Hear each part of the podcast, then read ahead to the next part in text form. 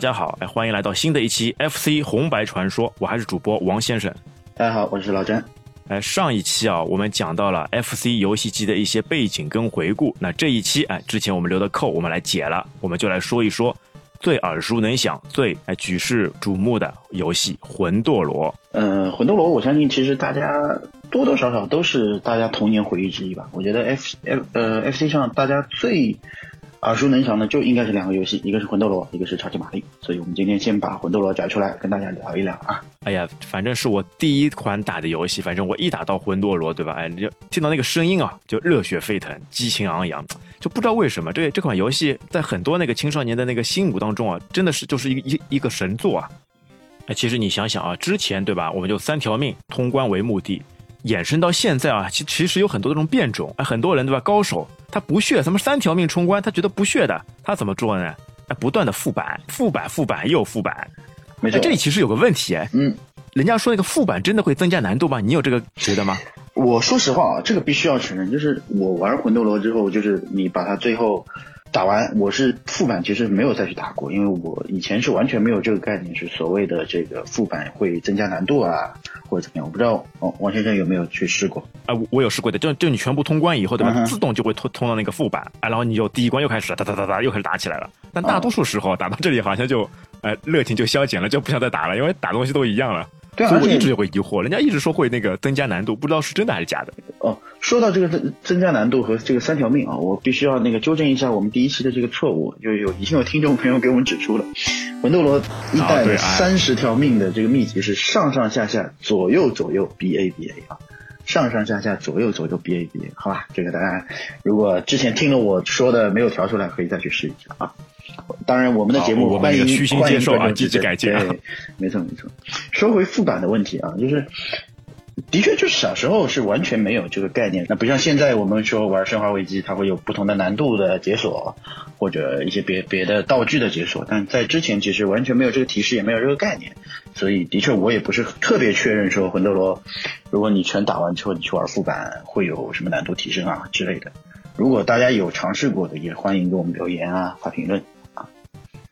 哎，对的，我知道有些游戏啊，你复版以后可能是会有一些那个难度的改变的，就比如说那个以前那个功夫，哎，噔噔噔噔噔噔噔噔噔噔噔噔，哎，那个哦，那个你打完副版以后呢，它最起码那个画面会变掉，人家穿的裤子颜色会变掉，但回魂斗罗好像就没有什么啊，而且那个好像记得说马戏团是吧，也会有，就你打通之后再去玩，可能难度也会不一样。那魂斗罗的话，我的确是没有试过。好的啊，扯了那么多啊，那我们着重的就来讲一讲。哎，今天我们就先来讲一讲魂斗罗一代它整个的一个我们打下来的一个感受。所谓它的原型呢，其实就是史泰龙跟施瓦辛格的人物造型，对吧？你开头的那个哎两个人背对背站的那个造型，你一看就知道了，黄头发的那个比尔就是我们的那个施瓦辛格，他的人物造型就是那个终结者里面哎那个叼着雪茄香烟那个造型，然后另外一个就是我们的那个。另外一个就是我们的史泰龙，第一滴血里面的那个造型，头上扎一根扎带，哎，多帅气，多猛男。没错，所以就是就类似的这个，又是又是拯救地球的这个题材的这这个游戏，大家一定会特别热衷。而且不得不承认，就是又回到那个三条命的这个问题，魂斗罗的这个难度啊放在那里，就你越玩会让大家觉得越好奇，说哎，第二关是什么样？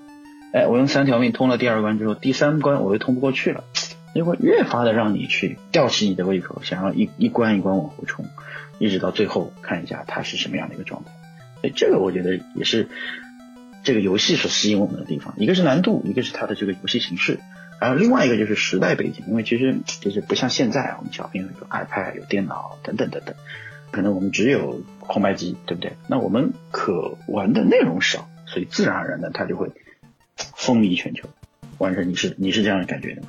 对的，我觉得还有一点，我补充还有一点是什么？它那个操作手感非常流畅，对吧？哎，你人跳起来以后在空中，哎，还能在运动，这个非常反物理的呀，对吧？你像哎，超级玛丽什么的，跳起来就跳起来，跳起来方向键就失灵了。哎，魂斗罗优点就在它跳起来，你在空中还能扭捏，操作摇杆，哎，左右晃晃，你还能在空中那个左右停顿一下。这个就非常有趣跟厉害的了。对啊，所以这个就很多因素啊。王医生除了这些的话，其实你小时候玩这个魂斗罗的时候，就最吸引你的一个点，就让你欲罢不能这个点是什么？可以跟大家介绍一下。关键是双打，啊，对双打的游戏，双打，哎，嗯一下子就感觉哎，像你以前那个打马里奥，呃，只能一个人打，另外一个小伙伴只能在后面等着，哎，多难过啊！现在你两个人可以一起上，那种体验就不得了了，而且它的那种子弹那那种射速，包括你起跳的这种方向感，哎，对吧？难度其实也是尚可，你魂斗罗不是说那个特别难，那基本上来说再加上你的秘技，哎，三十条命就可以通关，所以这就是非常好的一个游戏的一个操作方式。没错，说到双打，其实可以衍生很多内容，就是第一个就是你必须要找一个跟你你自己感觉，其实当然有可能你自己也很菜啊，你自己感觉就是水平跟你相当的一个人，不然的话，就他会可能会拖你后腿，因为我们知道这这个因为受当年机能的这个限制啊，这个魂斗罗其实我们有一个说法叫拖板，什么叫拖板呢？就是你他一个红人一个蓝人，对吧？那你如果蓝的人走在前面，红的人走在太后面，他画面是卡在不动的，因为他必须要照顾到你两个人两个人的这个游戏体验，所以在你不动的情况下，就怪有可能就会无形一一一直在那里刷新，那就会无形中增加你的难度，所以这个也是魂斗罗的一个魅力。对，这个其实就是受限于机型，因为它横版卷轴吧，它过去了以后，它这就回不去了，这个版型这个横轴就回不去了，只能在那个那一面上面。所以你如果不往前进，就画面没办法继续进行，所以只能哎通过拖板的方式。没错，然后还有一个点呢，我们说玩魂斗罗双打还有一个比较有一个特性嘛，就比如说我所有的命全部用完了，然后你还有几几条命的哎借命我可以借命，哇，这个就借命，借命你还记得是怎么借的吗按按 B 吧，好像是？A B 一起按啊，A B 一起按，A B 一起按是借命。好久没有玩双打了，这个一讲啊，就是很多童年回忆涌上心头。而且你还记得吧？它不是那个显示命条嘛？嗯它不是在那个左上角，哎，对就一批是在左上角，二批是在那个右上角，然后分别显示它们颜色，蓝的跟红的。对哎，你还记得那个图标吧？我我我一直以为那个图标就是就是那个直升飞机，就二代超级那个魂斗罗时候不是有那个第一关 BOSS 不是直升飞机嘛？嗯嗯我一直以为是直升飞机的那个起落架没有没有，我我一直感觉它应该是一个这个所谓的勋章。啊！对我后来仔细去看，发现了、嗯原来是勋章，哎，这也是非常有趣的一一个地方。我一直以为是个起落架。这个倒还好了，我除了小时候小霸王的这个这个 logo 看不清楚之外，其他看的还是挺清楚。哎呦，你的那个小屁股，其实你刚刚也说到那个奖命对吧？哎，你三条命进去还能带三条命回来，你还记得那个奖命是多少多少积分以后是奖一条命的吗？呃，这个是我考证过，应该是十万分。哎，对我专门最近啊，我专门去那个看过，哎，就是十万分，因为它讲命的时候会有那个音效嘛，噔噔噔噔，对吧？就直接知道奖奖命命。有音效，有音效的不应该是超级玛丽吗？对，超级玛丽也有，然后那个魂斗罗那个奖励也是有音效的，到时候找找看哦看能不能找到这条音效，到时候放在节目里面。好的啊，嗯那么言归正传，哎，首先说到魂斗罗，我们说来先来说一下 Konami 的背景，就是我们的游戏开发商科乐美的背景。嗯哼，嗯讲老实话，科乐美的背景了解不多，但他的游戏玩的挺多的。比如说，这个哎有什么游戏比如说足实况足球，比如说、啊，经典的那个 Winner Eleven，对，现在时光足球也也改名了，没有 Winner Eleven 了，现在 e football e football 了，对，这个就是标志都改到了。标志着一个游戏的结束啊。其实啊，那个 Konami 公司啊，那个成立于那个一九六九年，哎、初期创始人员他是 Konami 这个名字怎么来的呢？是由四个创始人大家一名字的那个组合拼起来的，因为都是日文啊，我们这边就不读出来了。哎、出来的这个 Konami 的，呃，中文翻译叫那个科乐美这样一个公司。它早期做什么的呢？它早期就是做那种，就是那个 CD 点唱机那种盘片那种业务，开始做起来。日本有好多类似的公司啊，有什么雅马哈，又卖钢琴又卖摩托啊，哎，都是从音乐这边开始。还卖扬声器。啊，之后没有做了什么，他又还做了那个赌博机啊，之后他抓住机会了，开始做那个街机，哎，做了那个街机以后，哎，正好赶上，哎，魂斗罗或者是其他这种游戏开始风靡，他就开始开始做那个专门的 FC 游戏。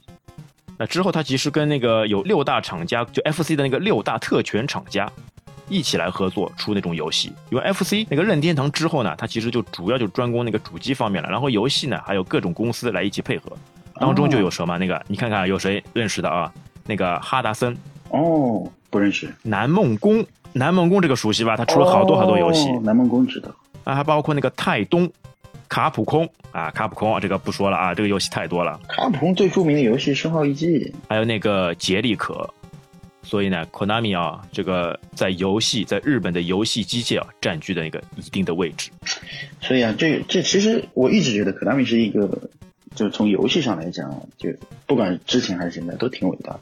包括你你我刚才也说到了《恶魔城》，对吧？王先生，你有多少朋友没有玩过实况，没有玩过恶魔城，没有玩过魂斗罗？基本是没有的。对啊，所以经典游戏家家喻户晓。没错。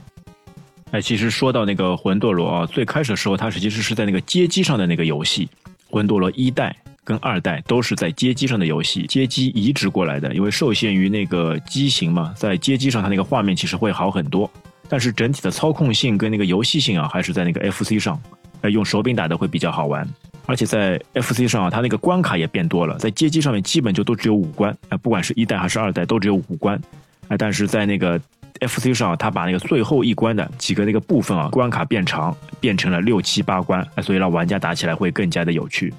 其实说到魂斗罗啊，它的那个故事背景呢，因为魂斗罗整个那个题材，刚刚我们说了两个人物原型史泰龙跟施瓦格，那它故事背景其实就是也仿造那个时候的一部热门大片，惊悚热门大片《异形》啊，就是仿造《异形》的故事背景。第八关最后打的不都是异形吗？异形里面的生物吗？几乎是所有欧美恐怖片的啊，算鼻祖级的电影。它这个 Konami 公司还是还是蛮坏的，照搬这么多一些原型。哎，你说到这个第八关啊，我想问一下，就是你有没有听说过一个传说，就是所谓的这个魂斗罗水下八关的传说？哎，对，一直有啊，这是一个谜一样的存在啊。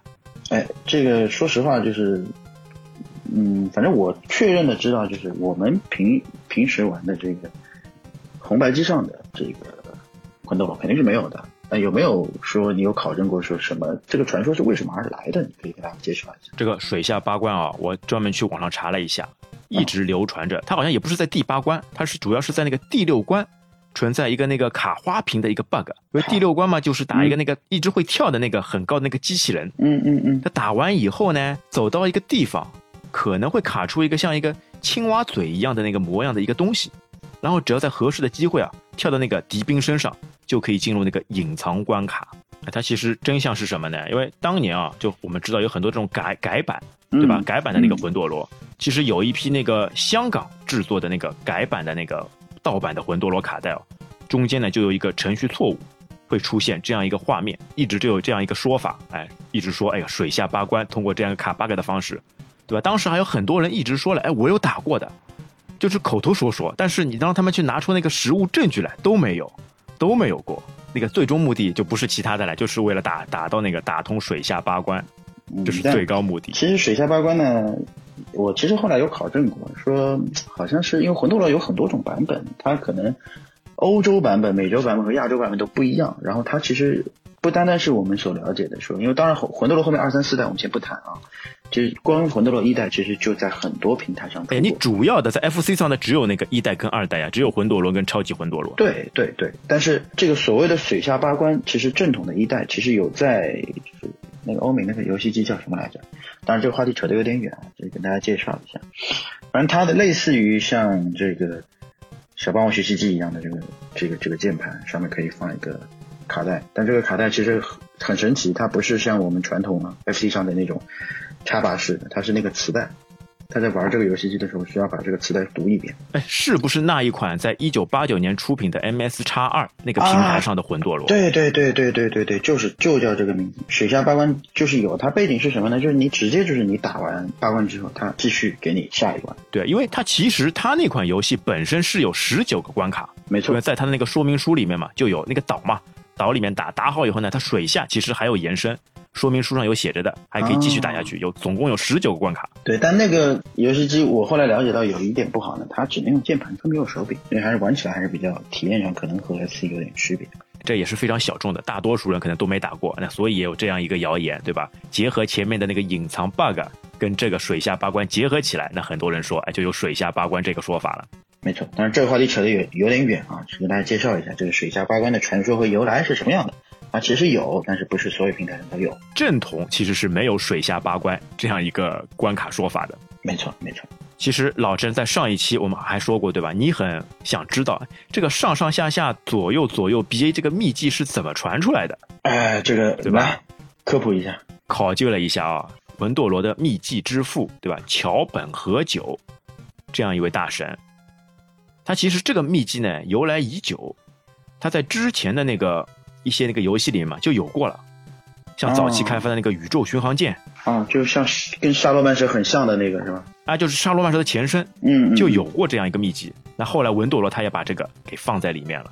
他那个时候就是为了去做测试呀，因为他自己打的不好，所以他就把秘籍放在里面。他这个发行的时候是忘了把这条命令删了呢，还是说就故意留一个彩蛋？最初的时候呢，他确实是忘了啊，但觉得人家哎反响蛮好的，那就觉得哎这也是一个作为游戏的一个彩蛋，游戏的一个特色，就放在游戏里面。对啊，哎，虽然说啊那个桥本和久已经离开我们了，但是啊他留给我们的那个快乐是无法替代的。有了这个秘籍以后，哎更加精彩。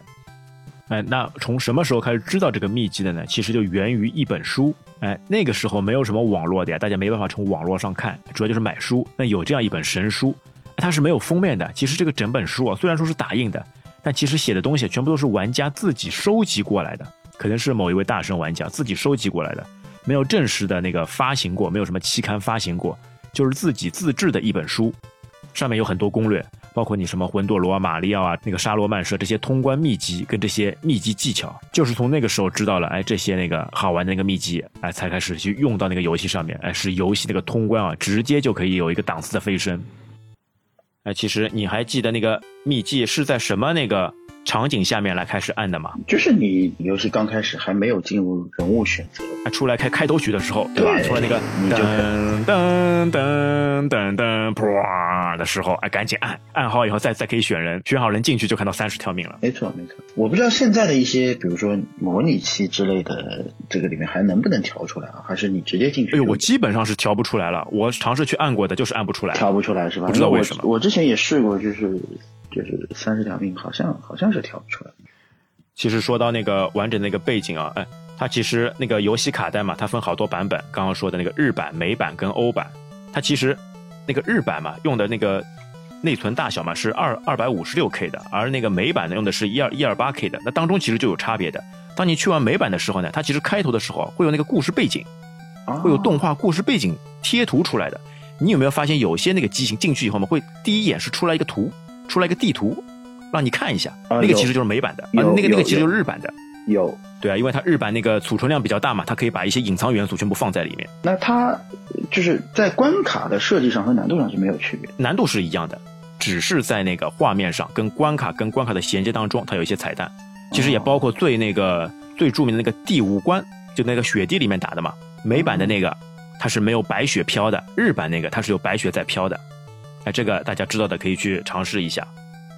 还有那个选关卡，当你那个选好单打或双打以后，按那个 Start 键，然后在那个字体闪烁的时候，再按住控制器 EP 上的那个上键跟左键选择键和 A 键同时按下，等到那个选关画面出现，然后就可以选择关卡了。这个一般性用的会比较少，因为那个时候这个秘籍制造的其实并不是太多，主要就还是上上下下左右左右 BA 哎进去三十条命直接开始玩。包括像那个音乐测试，你也可以在那个画面里面，在那个标题画面处按住那个控制器 EP 的 A 键跟 B 键同时按下，再按一下那个开始键，就可以选择那个音乐。因为我们知道那个 FC 里的音乐非常有趣啊，一些关卡的每个关卡音乐都不一样。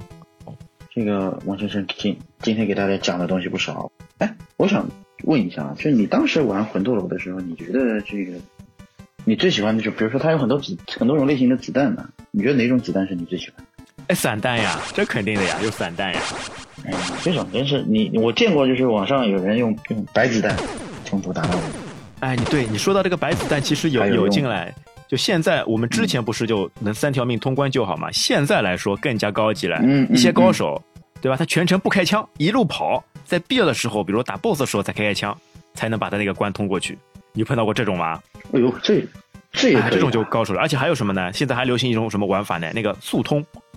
就你全场不停的开枪，但是你不伤一个小兵，然后快速通关的方式来打下去，这个就真的是，哎，练技艺、练水平的了。其实我们刚刚说的啊，那个两个主角，一个是那个在日版里面是那个比尔跟那个莱斯，哎，它其实主要差别呢就是在裤子上面，对吧？上身基本上是没有什么太太大的一个差别的。但美版呢，它名字就变了，叫成那个疯狗跟蝎子了，这很奇怪的。啊，而且还有那个欧版，欧版是机器人，哎呀，就一直是机器人主角。对，欧版是机器人，欧版是机器人，然后所有的这个这个小兵也都是机器人类型。可能就就老外有的时候他们的口味就跟我们不一样嘛，对吧？哎，魂斗罗啊，它的含义是什么呢？它其实是那个印度梵文的发音，是婆罗门斗士中的一位。相传啊，厉害了啊！魂斗罗以一挡十，战死后直立不倒，后成为神膜拜，就是一种非常印度的一种非常神勇武士的那个象征。所以具备那个魂斗罗的那个优秀品质啊，哎，几个关键点啊，具有优秀战斗能力和素质的人。哎，这个片段啊，其实在那个日版的开头也有写的。哎，大家可能玩的大多数都是美版，所以不太会注意这这这样一个描述。这个说实话，就是小时候玩这些东西的时候，就就顾着赶紧进进那个关卡，不会特别去留意说，哎，这个游戏的背景啊或者怎么，因为就是因为当时也没有什么中译，小时候英文什么这种根本更看不懂，所以大家可能，反正我个人更更关注的就是我的这个关卡怎么怎么去通。哎，而且在那个日版上面啊。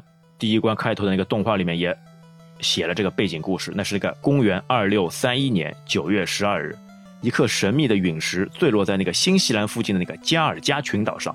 哎，这其实是个虚构的那个岛屿啊。然后呢，两年以后的二六三三年，哎，联邦军司令部得到一个消息，说一个叫做那个红隼的那个武装组织，把那个加尔加群岛修建成一个发动异形侵略的那个战争基地。所以，我们的魂斗罗的两位哎主角啊，比尔跟那个莱斯。开始去那个破坏对方的那个计划。其实这里还有个插曲，就是那个在美版里面，它这个加尔加群岛嘛，它变成了那个玛雅神庙了。对，我们来聊一聊关卡吧，这个可能是大家更更有兴趣的。其实你第一关你还记得有什么特别印象深刻的那个场景吗？第一关就是炸桥，对吧？哎，炸桥，在那个桥上面。第一次我打的时候老是跳不上桥。不，你现在也跳不上桥，不要这样。现在我可以，哎，现在我可以连跳两下，然后最后一个桥都不用都不用跳，直接走过去就可以了。而且打第一关的时候就还能在水下，对吧？它还能潜水。哎，小时候就喜欢一直潜水潜下去，就不出来了，然后把另外一个人给拖死。对，但是你这个潜水的情况下，你需要一直按着下，所以你这个人就不能往前走。当然，就是你在水下的时候，上面的子弹飘上来是打不到你。而且在那个第一代的时候，你在水中，对吗？它也不能跳，就丧失那个跳的能力了。这个直到那个第二代的时候，就超级魂斗罗时候，哎，它水里面也能跳了。没错，然后再下去就是比较印象深刻的，就是你刚才说的那个 BOSS。对啊，第一关它你这个 BOSS 其实有个速通方法嘛，就直接冲过去。如果你呃你好像用那个白子弹不行，如果你用什么那个红色子弹或者是散弹之类的，直接冲斜角四十五度，最下面那个弱，哎，打最下面那个，直接把它干掉就可以了。这是个速通方式。其实你正常来说你打的话，哎，你之前会是怎么打的？我是啊，我是先跳上去，把上面一个拿枪的人给干掉。然后两门炮，两门炮呢，它有有那个距离的，但你一定要跳在那个石阶上面的最外沿处，他打不到你，你可以打到他，然后然后开炮，啊把他给干掉。两门炮打掉，接下来就剩下一个光杆司令，直接开炮就能把他干掉。对，然后干完之后就是系统会自动引导你进入第二关，第二关就比较特殊啊，哎，第二关就是一个竖竖轴的。对，它是一个竖轴的，也是这个，但是它不能动，它不能移动，就是一个平面。嗯，可以，可以左右嘛，左右还有这个，就平面，这个这个左右移动就是一条平面上的左右移动，以及上下你是可以跳的，然后就等于说是你子弹跳的时候嘛躲避子弹。第二关那个叫叫什么呢？叫那个基地，叫那个 base 一，因为第二关跟第四关其实这个模型什么都是类似的，啊，只不过第二关那个关卡稍微少了一点，而且你记得吧？那个时候我特别喜欢按上。按上以后会出现一个什么情况啊？按上你就，因为它会有一根线嘛，像电一样。你如果按上，就就就触电了嘛，就就就触电了嘛。对，没错。哎，触好电以后就短暂性不能移动。但是我比较喜欢那个听那个声音，触电的声音，是吧？滋滋，哎，一直电着，哎，让它短暂性麻痹，还是蛮有趣的。嗯，但是我印象当中，这个好像会有，应该是它会有底下会有一滚轮的东西滚出来的，是吧？就是这个。如果如果有这个东西滚出来的时候，你也是要往下往上跳的，要不然的话你啊，你要么把它打掉，蹲下来把它打掉，要么往上跳啊。因为它这一关里面呢，除了一些那个伞兵嘛，对吧？会发子弹的伞兵跟一些那个炮，还有什么呢？还有就一些有些会扔炸弹的那个敌兵，会扔炸弹。这炸弹你没办法再蹲着了，因为这一关其实你一直蹲着，对吧？你是死不掉的，你可以一直那个存活下去。但是那个扔炸弹的那个士兵没办法了，他扔过来，你一定要跳走。不然的话，你就肯定就死了。对你这么一说，我有印象。而且 这一关呢，我刚才就在回忆啊，因为第二关是那个 BOSS 啊。哎，说到 BOSS 了，比较有趣啊。BOSS 像是一个像眼睛一样的一个大 BOSS，对吧？你上手以后先要把他的几个小小副兵、小炮给打掉。呃，这个 BOSS 我先不说他的这个这个兵的这个状态啊，我总感觉这个 BOSS 很像八九十年代的那种 disco 舞厅，你知道吗？包括音乐也很像。你没感觉吗？舞厅里面的舞厅里面那个什么旋旋转吊吊灯吗？啊，对啊，你不觉得吗？哎，有你这样一说有一点啊，它的最上面其实有一些花花绿绿的哎一些图形。哎，其实你打这个 BOSS 你有什么技巧吗？打这个 BOSS 也其实也是有一个叫什么说，也是应该是也是有一个这个卡的点。它其实也是跟第一关有所类似，就是其魂斗罗几乎都所有的 BOSS 它几乎都有一个弱点，你只要盯着它弱点打，它就会扎的很快。但这个东西会吐泡泡，会会扔子弹，所以你就卡在应该是像屏幕下方三分之二的一个位置，你一直往上打就可以。专门有个地方，他打不到你，你可以打到他，因为他这个其实也不是吐泡泡了，他吐那个大的大的那个火球一样的东西。啊，吐泡泡是那个第四关，第四关那个是会吐泡泡的，这一关吐的就是大火球。对，没错，我记得是这样。啊，而且如果你有什么那个特别加强的子弹的话，就轻松就可以把他们干掉。那其实你说到那个子弹，对吧？子弹类别，哎，我们可以来再来说一下，魂斗罗里面有几种子弹类型。魂斗罗的子弹类型，你先别说啊，让我来让我来聊一下。白子弹。是你初始默认子弹，然后对有一个加强弹，就是把白子弹变成红子弹，但弹道其实是一样的。哎，你还记得那个是代号是什么吗？M 有英文字母的吗？哎，M 弹，对的。对，然后散弹，散弹也很神奇啊，然后感觉像拼音一样的 S，就是散弹，就散弹就是 shotgun 啊，它的英文就是 shotgun，它是个 S。然后还有一个。还有一个像像镭射枪一样的，就你打一条出去，镭射枪对，就 AR 打头的，对，它是那个 laser，然后 laser gun，对，它可以它可以穿透的，它不是说打一个人子弹就就爆掉。哎，你比较喜欢这种这个镭射枪吗？我是经常基本不喜欢，因为它那个镭射枪威力比较强，哎，很难用，很难用的一个镭射枪，还有一个 F 弹，F 弹就是你可以蓄力打出去一 F 弹是那个 fireball，是火球弹，对。对，打就像像像三个圈圈，直接打出去可以转旋转。没错，这个也很难用。哦，F 弹我我蛮喜欢的，F 弹我觉得威力蛮蛮厉害的。S 弹嘛，傻瓜速通呀，你用用用三条命，用 S 弹是最最好的，最好防身的嘛。哎，还有那个红红弹嘛，就那个 M 那个 M 弹，我们以前就叫它那个什么叫叫什么弹？叫苹果弹，因为它射速比较像苹果一样。镭射枪还有一个什么呢？它你不是会有那个连发按键的吗？你一直按连发，它那个子弹嘛会出不去，像一把刺刀一样在身前。以前人家骗我来，就说你一定要选这个，这个近身就不会死。你一直开着，就像刺刀一样刷刷刷刷刷。结果发现，哎，我是不会死了，那敌人也打不掉呀。子弹好像就这几种类型吧。还有一种，你没说，加速弹二弹。吃了以后可以加速。第一关的时候，你第一颗子弹吃到的就是那个二弹，就空中飞过来的时候，你吃的它第一弹呃第一关的时候，第一个有个那个子弹补给仓嘛，你把它打掉，出来的是那个 M 弹，是苹果弹，然后空中会飞过，飞过一个像球一样的东西。那个其实是什么呢？之前我们听老詹说过的，它像那个橄榄球一样。那其实哪里像橄榄球？人家就是。就是一个飞行器嘛，它其实是给那个红损部队嘛去补充弹药的，等于是敌人的那个武器库。那是一个你把它打掉，长得像橄榄橄榄球一样的飞行飞行器啊，长得像橄榄球一样飞行器。哎，其实这些子弹还有一种，还有一个就是那个无敌弹，无敌弹那个标识就是 B，在一段时间里面玩家会无敌，那个画面会人物画面会变得一闪一闪，但是如果你跳跳下悬崖什么的，还是会死的。啊，还有一个比较厉害的超级消灭敌人弹，就是没有任何字母，就是一个鹰的一个图标。你吃好，它自己会闪光。哎，你吃好以后，一瞬间画面内所有的敌人全部消灭。哎，其实这刚刚说到我们第二关对吧？第二关还有一个比较好玩的，这这也是一个卡 bug。人家说会有会出来一个牛头马面，这个你有你有知道吗？没有牛头马面，晚上睡不着。它也是一个 bug，知道吧？哎，当你那个 boss 打完以后对吧？一批哎往左上跳的时候，然后二 P 往右下按。这个时候呢，因为那个可能是 bug 问题，贴图关系，就二 P 这个人物嘛，它会变成这个头会掉下来，掉到那个身体上面，像像一个马一样。哎，这个还是比较有趣的。人家一直说那个牛头马面，牛头马面，我这个还还有贴图的嘞。第三关，第三关是什么？是那个破布。我第三关我觉得那个难度操作难难度蛮强的啦。从下往上的嘛，它有一个对，从下往上有落石，然后有落石，它是一个垂直卷轴关卡，哎，有落石，落石你要打好几枪才能把它打掉，要不然就直接跳走。我从来不打的，盯着落石打，你根本打不掉，好吗？哎，这有这有一个技巧，你可以加加分的，你可以加命的，你对着落石打可以加命的，落石那个分数还蛮高的了。哦。你看王王先生这个小时候魂斗罗还是会玩啊。然后第三关你如果双打拖板的话，就是从下往上拖，就很厉害了。上面上，一路上就一直被拖过去。没错。那第三关的 BOSS 我记得是两个爪子是吧？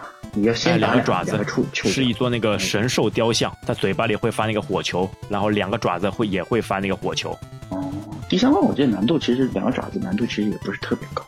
BOSS 是不难的，一样，它是可以卡卡 bug 的，呃，有有一个位置，你盯着它打就可以了，对吧？正常来打，我们都是先把两只手打掉，然后对着它嘴打。对，其实后面发现直接打嘴也行。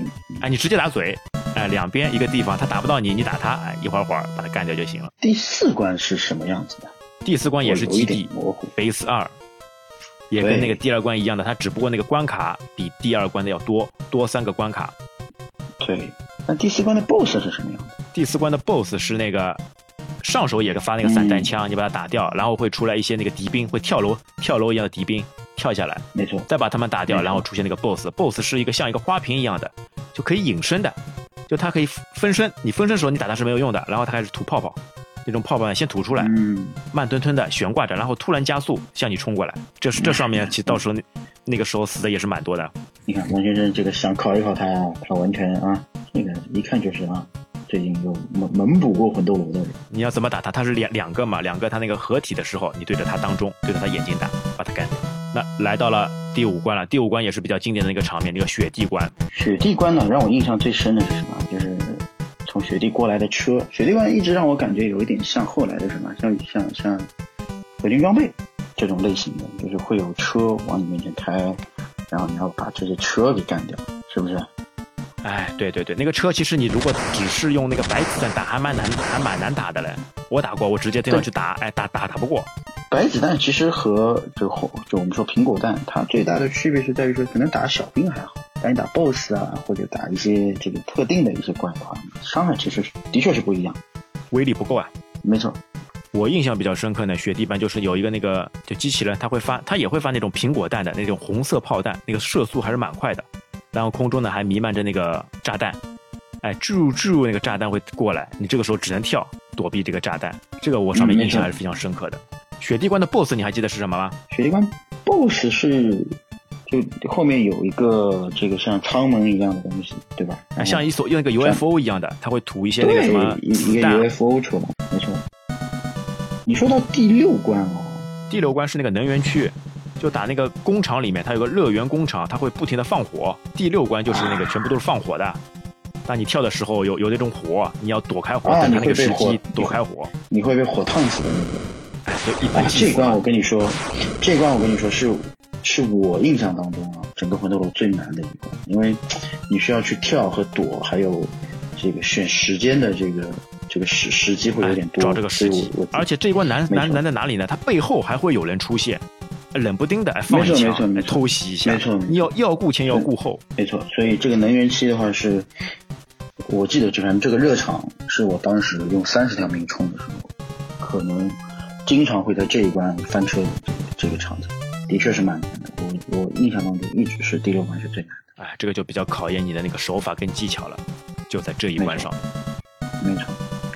然后第七关是第七关好像是飞机库对吧？第七关飞机库就很多叉子，很多叉子跟钉子，这一关就是我觉得最难的那一关，因为那那个时候你打你不知道它的那个规律啊，就完全是一条一条命上去，在那个牺牲当中找到它的规律。没错，其实呢，我自己觉得啊，其实不是这些关卡难，而是说什么呢？这些关卡我们玩的次数可能会要比，比如说一二三关啊，可能次数会更更少一点。为什么？因为我们通常都死在了一二三关？你三十条命，你也很难通过第五关的。最起码你三十条命要到那那边第五关的时候要续一下了，因为它有其实是有三次那个 continue 机会嘛，三次三十条命，总共那个九十条命。然后就来到哎哎，这个你有没有印象当中第七关的 boss？啊，魂斗罗第七关为什么没有印象？我终于发现了，因为这一关非常方便，你一路往前冲，斜四十五度打就可以了。其实跟第一关比较接近，因为它是那个你过道当中嘛，它有那种火炮，好，然后弹下来威力巨大的。但你可以完全不管它，一路往前冲，把门炸掉就可以了。所以会这么没有印象，就 BOSS 不像 BOSS 那一关。对，对，好像印印象当中第七关的 BOSS 好像是最没有存在感的，因为第八关的 BOSS 其实印象特别深，它就是我们所聊到的，因为它是又是底关嘛。然而，而且第八关的难度，其实我个人觉得没有第五、第六关那么那么难。对的，第八关那个 BOSS 其实是不难的，难难在哪里呢？前面的那个跳跃上面。当你进入从第七关以后，对吧？进入到第八关，这个风格一下子改变了，之前都是跟人打，跟那个红隼部队打，进入第八关开始跟外星人打了，就是跟异形打了。首先出来的就是，你还记得吧？首先出来会那个，就那个那个龙虾人。嗯，没错，就跟异形的小怪其实长得长得特别像。哎，直接出龙虾人，这样就就是当时就感觉，哎，第八关好像一一下子从高科技这个这个世界啊，回到了就打到外星部队上，跟原始社会。对，因为其实当时也不知道这个《魂斗罗》这个游戏所设定的这个时代背景，其实它有个时代它的就是异形嘛。它把这个这个，对，它把这个时间段定定义在了我们未来世界，甚至我们现在都没到的时候，所以当时就觉得说，哎，这个游戏里面的这个东西怎么会突然第八关就风格完全就变化了？这个也是也是蛮有意思的一个点。这个第八关的 BOSS 我印象特别深，就几乎就跟。就异形啊，这个这个长得就就是个大心脏嘛。第八关的那个 boss，它其实是有有个名字的，因为第八关它其实是有两个那个 boss，前面有个小 boss，就是刚刚说那个土龙虾的，你会碰到一堵墙，你过不去，你只能先把那个 boss 给打掉，把那个龙虾哎土龙虾那个怪给打掉，然后再往后面通。它其实那个心脏嘛，就是这个怪兽的这个心脏。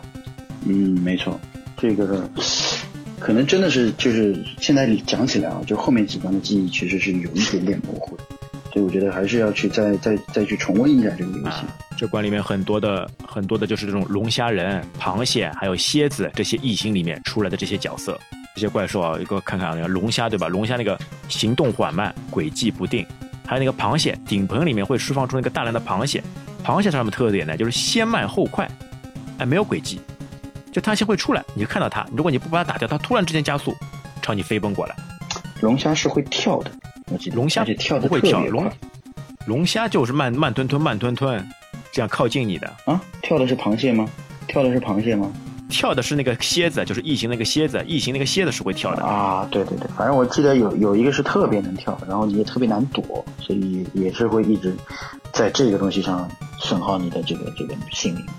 嗯，我现在有一点期待啊，找个机会跟你两个人双打一把。而而且说到现在那个通关啊，人家前面不是说的吗？那个速通，哎，真的厉害！我看到过人家，嗯，刚刚不是说嘛，就全程开开子弹不伤敌。后面还有什么高级的呢？吃了散弹，吃了散弹，全程开枪不伤敌，不不打小兵，厉害吧？他只开枪，但是不伤人，每一个角度都可以完美的避开。然后再接下来还有高手做什么呢？啊，还有高手做什么呢？双打，吃了散弹就光开枪不杀敌，通关。你能想象吗？双打，在那个屏幕上面那么多子弹，还能不伤敌？我自己就觉得，你说这个到底意义在哪里？当然，肯定难度肯定是有，对吧？但是练技巧呀，玩玩每个人对每个人可能玩法不一样，就可能我觉得这个更更怎么讲，就是观赏性是有，但是游戏的乐趣，而每个人想法不同吧。那我可能还是比较欣赏，或者说比较享受去我带着一把枪，啪啪啪啪啪把这个这个这个敌人全部打倒的这个这个。这个快感，我还看到过一个视频，它是什么呢？最高级的大神，一个人控制两个角色，双打开散弹，哎不伤敌，速通，差不多十二分钟直接通关。在那个关卡结束最后，对吧？当那个直升机把两位英雄接走的时候，这个时候呢，还有一个隐藏按键，你一按，好像是那个按一下那个选择键跟暂停键一起按好，它会出来一排字，这就是一个故事的衍生了。啊。就可以看到隐藏的电报，内容是什么呢？主要是这样的一个情况啊，要直接翻译的可能不是特别准确。愚蠢的地球人们，你们以为这样红隼就全部灭绝了吗？我们的地球前线基地虽然没了，可弥补工作早就完成了。我们的红隼是永存不灭的。那看到这一段话啊，大家就知道了，后面肯定就有哎接下来的那个续作，因为包括续作的话就是。一九九零年出来的那个超级魂斗罗，最后我们来说一个技术难点。哎，你发现吗？你魂斗罗的时候，你趴下的时候，为那个为为什么脚？他那个比尔跟莱斯那个脚为什么是翘着的？你知道这个是为什么？为为什么？你是给大家聊一下。这其实呢，是因为那个受了那个硬件所限，受了那个畸形关系。为什么？因为你贴图问题，你枪伸出去呢，然后你下半身不能再做的太大，因为它其实呢，整个屏幕对吧？它整个屏幕是被分成那个三十二乘二十八个方块，然后你一个人物呢，其实是占了那个六个方块，所以它必须要把你的脚蜷起来，不然就撑开方块了，是吧？不然的话你就放不够了，因为在整个那个 FC 魂斗罗里面嘛，它其实有两种那个形式，一种是那个背景块，就像你整个一个大大的背景，它是用一个贴图的形式来实现的。另外一个呢，你所有的活动的那些部分嘛，它其实叫一个那个活动块。活动块就是你可以活动的那些方块，就比如说你的人物、敌军，还有你的那些发射的那个子弹，这些都是那个活动块。那我们控制的角色呢，就是通过这些活动块，在你的那个视频上面一帧帧来显示。因为它其实受限于那个机能嘛，它整个那个画面啊，它最多其实只能有那个六十四个活动块同时移动，就整个整个画面里面在动，它只有六十四个小方块可以移动。你加上你想想看，你加上你的双打，两个人一起加上子弹加上敌军。其实你可用的那个活动快码是非常捉襟见肘的，而且受限于它的那个机型限制，因为它是那个每行输出，就它是一行一行走的，所以每一行里面呢，它最多最多呢只能有八个活动块同时移动。那工程师就想了这样一个办法啊，其实也没有，其实也也没有影响太大的体验，那只是说因受机能的影响，是一个权宜之计，对吧？其实你能感觉到，有的时候为什么感觉哎，好像这个人身上缺掉一块，或者那个子弹突然之间就没了。你有没有这样的一种感受？嗯，有有有，这个的确。哎，它其实是什么呢？就是为了补足其他那个活动块，故意让它消失了。啊，因为它是短暂性的嘛，因为人眼有这种自动补全的功能嘛。你短暂消失了，你以为它是在运动，或者是在那个闪烁当中，哎，它消失就没关系，就没有什么太大的一种一种感觉。它其实就是故意，因为块不够了，一行里面八块全部用满了，块不够了，那他把这一门这边的一块优先级不高的一块给弄消失，去补另外一边的。所以就会出现这种，哎，有的时候会缺掉一块这种感觉，不是这个是可以告诉大家，不是你机器卡了，就是这样设计。嗯，明白，明白。啊，所以当你最后你脚翘起来的时候，对吧？它就可以很好的少用两块那个活动块，就可以让更多的那个画面来呈现。这属于王先生不说大家都不知道系列啊。就我们会有一些干货啊，慢慢的铺开啊，之后我们看时间有没有机会，哎，说说那个整个的画面的一个布局，说说音乐，说说其他的一些。大家不为所知的一些东西，这个还是那句话，就是这是老游戏跟大家聊，主要目的是找一下共鸣，让大家去重温一下这个所那些我们小时候被奉为经典的一些游戏，回头去尝试，真的不一定说大家觉得说，哎，当年的高手现在是不是还是高手？大家可以去尝试一下。啊，现在找的就是那个点，一下子让你那个哎热血沸腾，激情澎湃。爷青回的那种回忆的那种感觉，是哪个点会对也触动你心灵深处？没错，没错啊！那我们这一期啊，我们就讲了魂斗罗一代。那下一期敬请期待我们的超级魂斗罗，因为在超级魂斗罗上面，它这个操作体验、操作手感会更加棒啊！那其他还有一些技巧什么的，到时候我们准备在下一期超级魂斗罗中再给大家带来。好嘞，敬请期待。当然，大家有什么反馈，欢迎给王医生留言啊。我们下一期再见。这一期就到这边，感谢大家收听，拜拜，拜拜。